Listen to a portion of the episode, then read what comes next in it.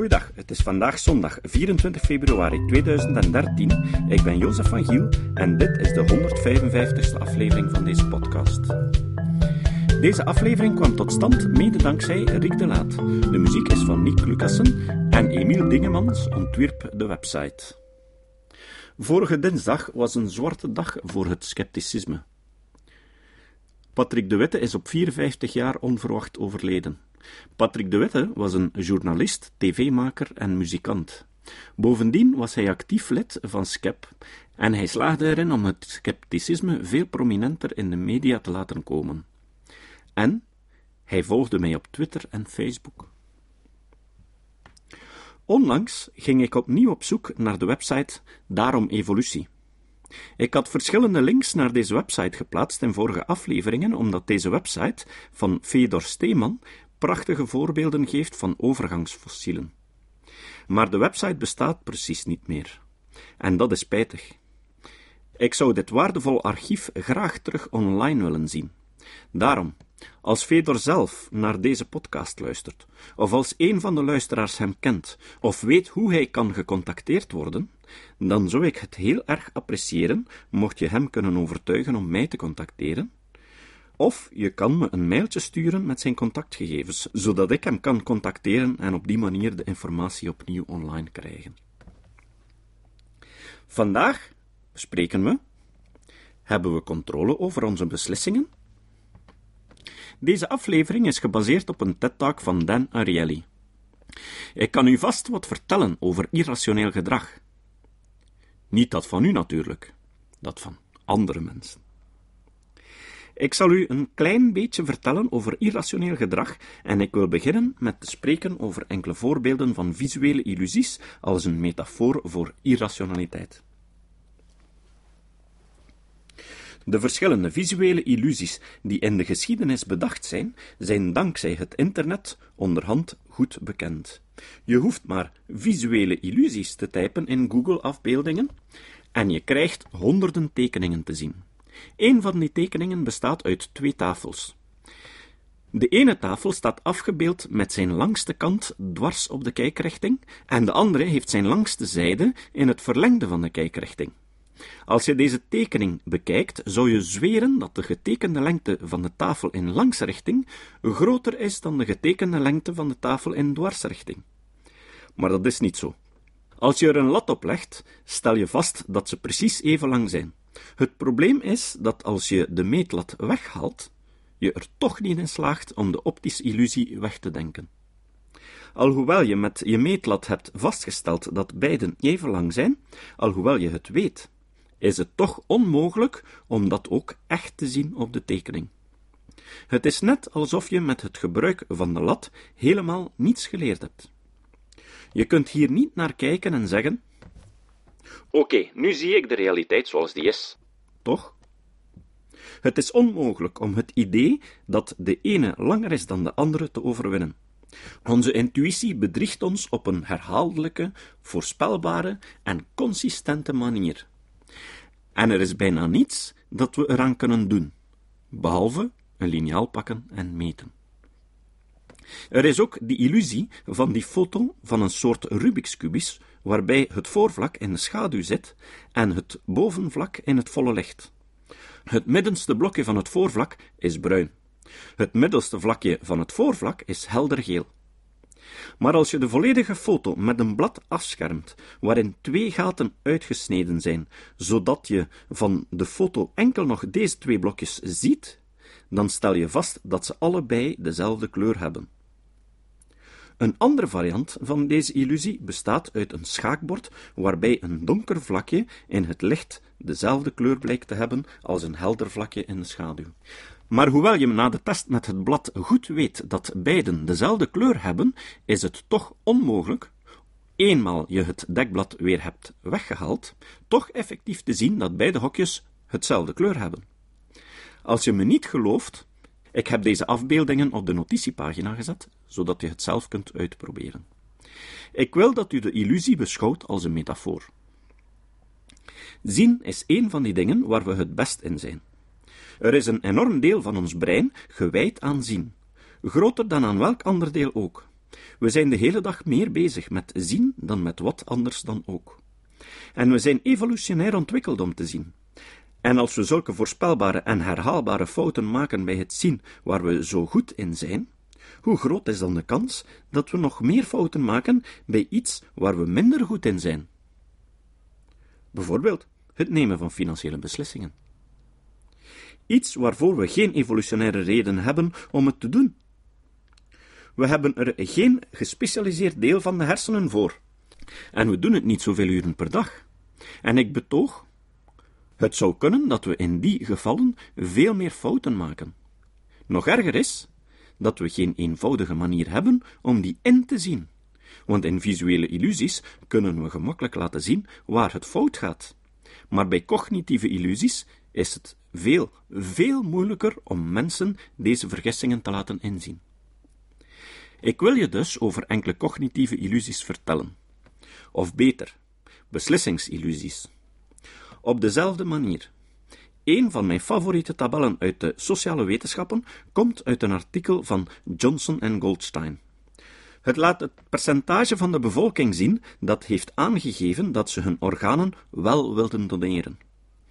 En als je naar de Europese landen kijkt, dan zie je feitelijk twee verschillende typen landen. De landen met veel orgaandonoren en de landen die maar heel weinig, of toch veel minder donoren lijken te hebben. Maar waarom is dat zo? Waarom hebben sommige landen veel en andere landen weinig donoren? Wanneer je mensen deze vraag stelt, denken ze dikwijls dat het iets met cultuur zou moeten zijn. Toch? Hoeveel geef je om mensen? Het doneren van je organen heeft er waarschijnlijk mee te maken hoeveel je geeft om de samenleving en hoe betrokken je bent. Of misschien heeft het iets met religie te maken. Maar als we de gegevens op dat vlak bekijken, stellen we vast dat landen die we in dat opzicht als heel vergelijkbaar aanzien, juist heel ander gedrag tonen. Bijvoorbeeld, Zweden staat helemaal rechts bij de beste donoren. En Denemarken, waarvan we toch denken dat hun cultuur zeer vergelijkbaar is, staat helemaal links bij de slechtste donoren. Duitsland scoort slecht, Oostenrijk goed, Nederland scoort slecht en België goed. En tot slot, afhankelijk van uw persoonlijke mening over Europese overeenkomstigheid, kunt u menen dat het Verenigd Koninkrijk en Frankrijk cultureel vergelijkbaar zijn of niet. Maar het lijkt dat ze, wat betreft orgaandonatie, zeer verschillend zijn. Overigens, Nederland is een zeer interessant verhaal. Nederland is de grootste donor van de slecht scorende groep. Het blijkt dat ze tot 28% zijn gekomen nadat ze elk huishouden in het land een brief hadden gestuurd om ze te smeken mee te doen aan het orgaandonatieprogramma. U kent de uitdrukking: met smeken kom je niet ver. Je komt tot 28% in het geval van orgaandonatie. Maar wat de landen aan de rechterkant ook doen, ze doen iets beters dan alleen maar smeken. Maar wat doen ze dan? Het geheim blijkt te liggen in een formulier bij de burgerlijke stand. Het gaat zo. De landen met weinig donoren hebben bij de burgerlijke stand een formulier liggen dat er ongeveer als volgt uitziet. Kruis het onderstaande vakje aan als u wilt meedoen aan het orgaandonatieprogramma. En wat gebeurt er? Mensen kruisen het niet aan en bij gevolg doen ze niet mee. De landen rechts, die veel doneren, hebben een iets ander formulier. Daar staat: Kruis het vakje aan als u niet wil meedoen. Merkwaardig genoeg, als mensen dit krijgen, kruisten ze het ook niet aan. Maar deze keer doen ze wel mee. Denk hier nu eens over na. We worden ochtends wakker en hebben het gevoel dat we beslissingen nemen. We worden ochtends wakker, doen de kast open en hebben het gevoel dat we kiezen wat we aantrekken. We doen de kast open en we denken dat we kiezen wat we eten. Wat dit eigenlijk betekent, is dat veel van deze besluiten niet uit onszelf komen. Ze komen uit de persoon die dat formulier ontwerpt. Als je bij de burgerlijke stand binnenloopt, heeft de persoon die het formulier ontworpen heeft een enorme invloed op wat je uiteindelijk doet. Stel je maar eens de vraag hoeveel van jullie geloven dat als je morgen naar de burgerlijke stand stapt om je identiteitskaart te vernieuwen en je komt zo'n formulier tegen, dat het ook daadwerkelijk uw gedrag zou beïnvloeden. Het is heel, heel onwaarschijnlijk dat het ons zou beïnvloeden. We hebben zo'n sterk gevoel dat wij de controle hebben en de besluiten maken, dat het heel moeilijk is om zelfs maar het idee te accepteren dat we eigenlijk slechts de illusie hebben dat we een beslissing maken, eerder dan een echte beslissing. Nu zou je kunnen zeggen dat dit beslissingen zijn waar we niet om geven. Sterker, per definitie zijn dit beslissingen over iets dat ons overkomt nadat we sterven. Hoe kunnen we minder om iets geven dan om iets dat na onze dood gebeurt? Een normale econoom, iemand die in de rationaliteit gelooft, zou dan zeggen: Weet je wat? De moeite die het kost om het potlood te pakken en een veetje te zetten, is groter dan wat het nemen van het besluit me oplevert. En dat is de reden waarom we dit effect krijgen. Maar in werkelijkheid is het niet omdat het gemakkelijk is of triviaal, niet omdat het ons niet kan schelen. Integendeel, het is net omdat het ons wel kan schelen. Het is moeilijk en complex. Het is zo complex dat we niet weten wat we moeten doen. En omdat we geen idee hebben van wat we moeten doen, kiezen we gewoon wat men al voor ons gekozen had. Hier komt nog een voorbeeld. Het komt uit een artikel van Redelmeier en Scheffer. Ze beweren dat dit ook gebeurt bij experts, mensen die goed betaald worden, experts in hun beslissingen, die het vaak doen. En ze namen een groep artsen en legden ze een casus van een patiënt voor. De patiënt is een 67 jaar oude boer. Hij heeft al een tijdje last van pijn in zijn rechterheup. En de onderzoekers zeiden tegen de arts: een paar weken geleden besloot je dat niets werkte voor deze patiënt. Al deze medicijnen lijken niet te werken, dus geeft u de patiënt een verwijzing om een heup te laten vervangen. Zijn heup vervangen, oké? De patiënt staat dus op een wachtlijst voor een heupoperatie. Vervolgens zeggen ze tegen de ene helft van de artsen: Gisteren heb je het dossier van de patiënt nog eens bekeken en je realiseerde je dat je één medicament vergeten bent te proberen. Ibuprofen heb je nog niet geprobeerd. Wat doe je? Haal je de patiënt van de wachtlijst en probeer je ibuprofen? Of laat je hem een heupoperatie ondergaan? Welnu, het goede nieuws is dat de meeste artsen in dit geval besloten de patiënt terug te halen en ibuprofen te proberen. Goed nieuws voor de artsen.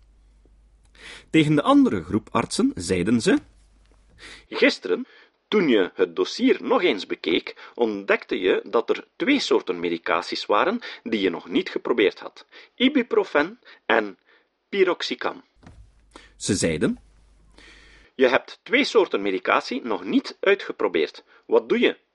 Laat je de patiënt op de wachtlijst staan of trek je hem terug? En als je ze terugtrekt, probeer je dan ibuprofen of piroxicam? Welke? Denk daar nog eens over na. Bij deze beslissing is het even moeilijk om de patiënt door te laten gaan met de heupoperatie, maar de patiënt terugtrekken wordt plotseling complexer.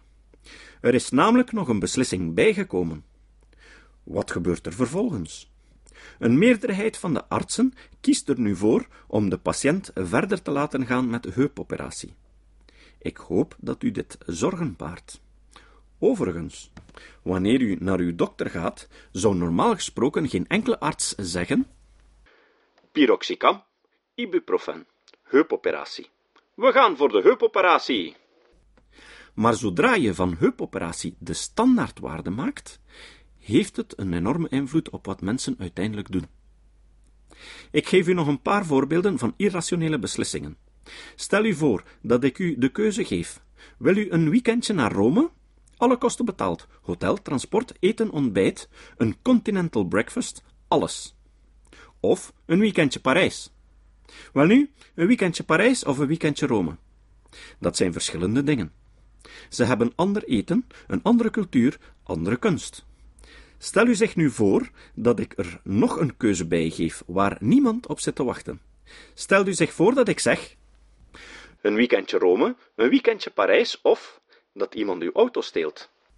Het is een grappig idee, want waarom zou het gestolen worden van je auto in deze set iets beïnvloeden? Maar wat als de optie dat uw auto gestolen wordt niet precies zo is?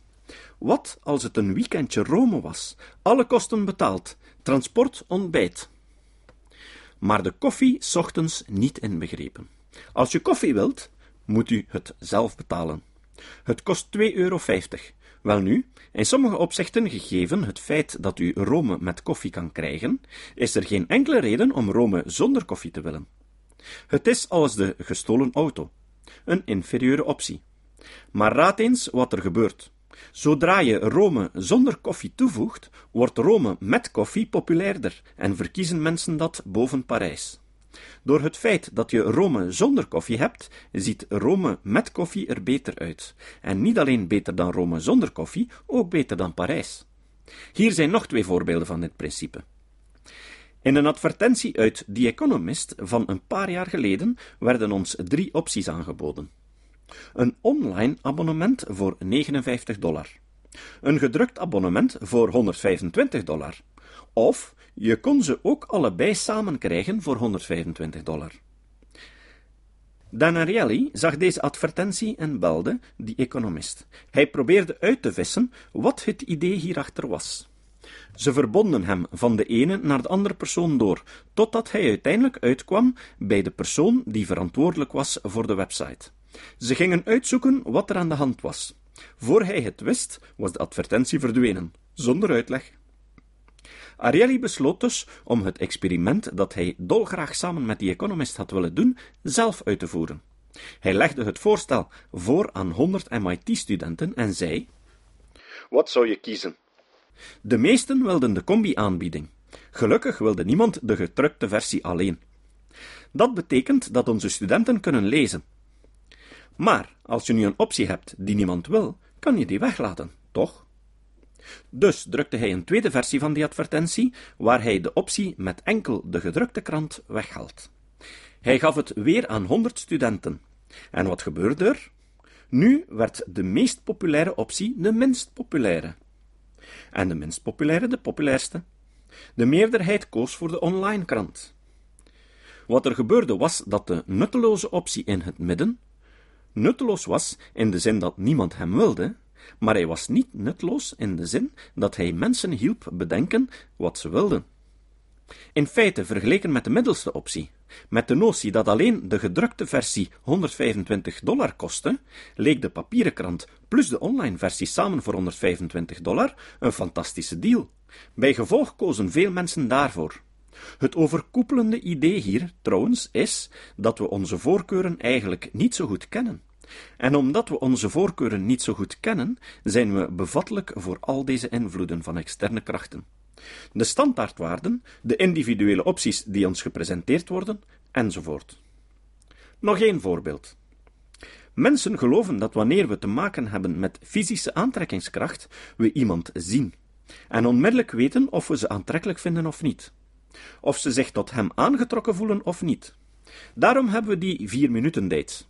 Dus besloot Danielli om een experiment te doen met afbeeldingen van mensen. Hij had twee afbeeldingen van twee mannen die we Tom en Jerry zullen noemen. Hij liet mensen een foto van Tom zien en een van Jerry en vroeg met wie ze een afspraakje wilden. Maar bij de helft voegde hij er een lelijke versie van Jerry aan toe. Hij maakte Jerry met Photoshop iets minder aantrekkelijk. Bij de anderen voegde hij er een lelijke versie van Tom aan toe.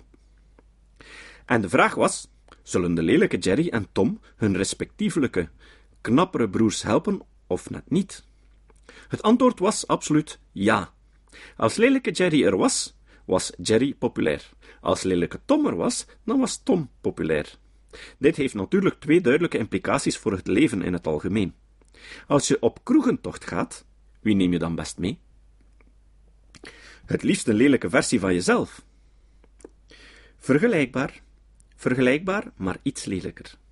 Het tweede punt is natuurlijk dat als iemand jou op kroegentocht uitnodigt, je dan weet hoe ze over je denken. Wat is het algemene punt? Als we nadenken over de economie, dan hebben we een prachtig beeld van de menselijke natuur. Wat is de mens toch een kunstwerk? Hoe nobel zijn reden? Zo kijken we naar onszelf en naar anderen. Het gedragseconomisch perspectief is echter minder vleiend jegens de mens.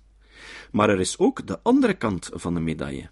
En die andere kant is min of meer de reden dat gedragseconomie interessant en opwindend is.